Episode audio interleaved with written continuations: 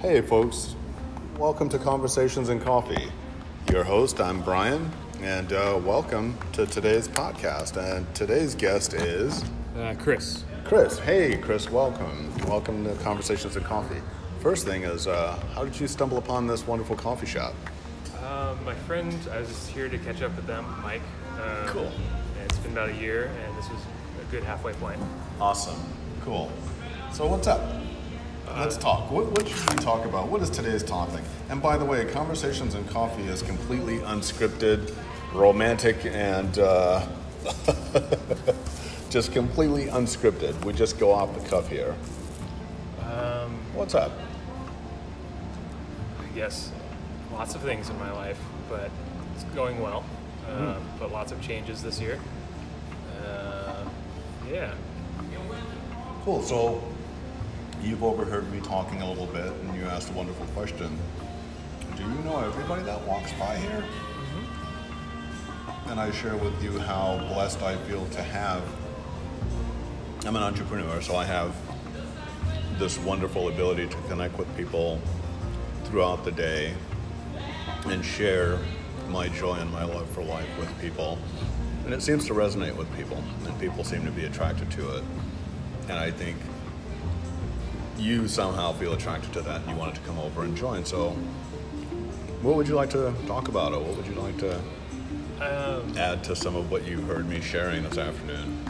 I guess I know how difficult it is to run a coffee shop. Uh, I haven't done it myself, but I know it's, a very competitive scene, especially in Seattle.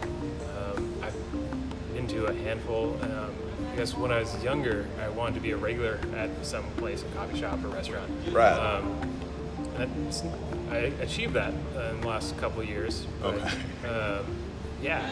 Turns out all you have to do is go there every day for a couple of years, and then people get to know each other. Well, in, in, in my case, if you come here once or twice, that's going to happen. It's not going to take you years because I'm truly interested in you.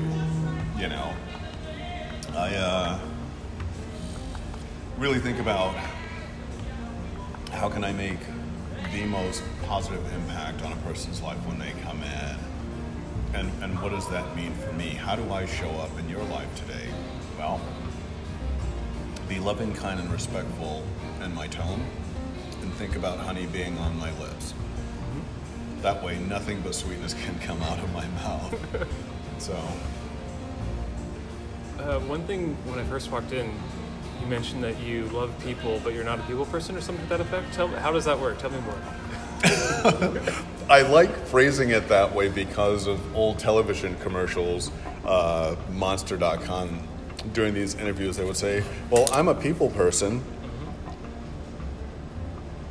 Okay, so you're a people person. Unpack that. What does that mean? I'm a people person. Well, I like people. Okay, what does that mean? You like people. I like people too. There's a big difference between being a people person and being somebody that genuinely likes people. Okay. And somebody that genuinely likes people loves the human interaction with people. Okay. Being a people person, i.e., I like people, I interpret that as you like people, but you don't necessarily love and enjoy the interaction and the deep conversations that we unpack and unravel hardships or depression or anxieties, joys, all of those different emotions. Does that answer your question? I can the edges of it. Yes. Okay. Um, yeah, I guess a corollary to that or related is that it's often easy to only have small talk and not real conversations. Yes. And that's where the love of people comes in. Okay. Yeah, because the people person is, I love people. I can sit here and look at people all day, but gosh, I'm not going to let you into my world because I don't want you to know my pain or my shame or my discomfort for X, Y, or Z reasons. Um,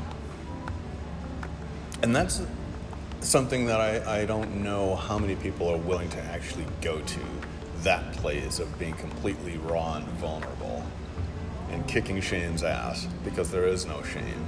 As Brene Brown would say, fuck shame. Yeah.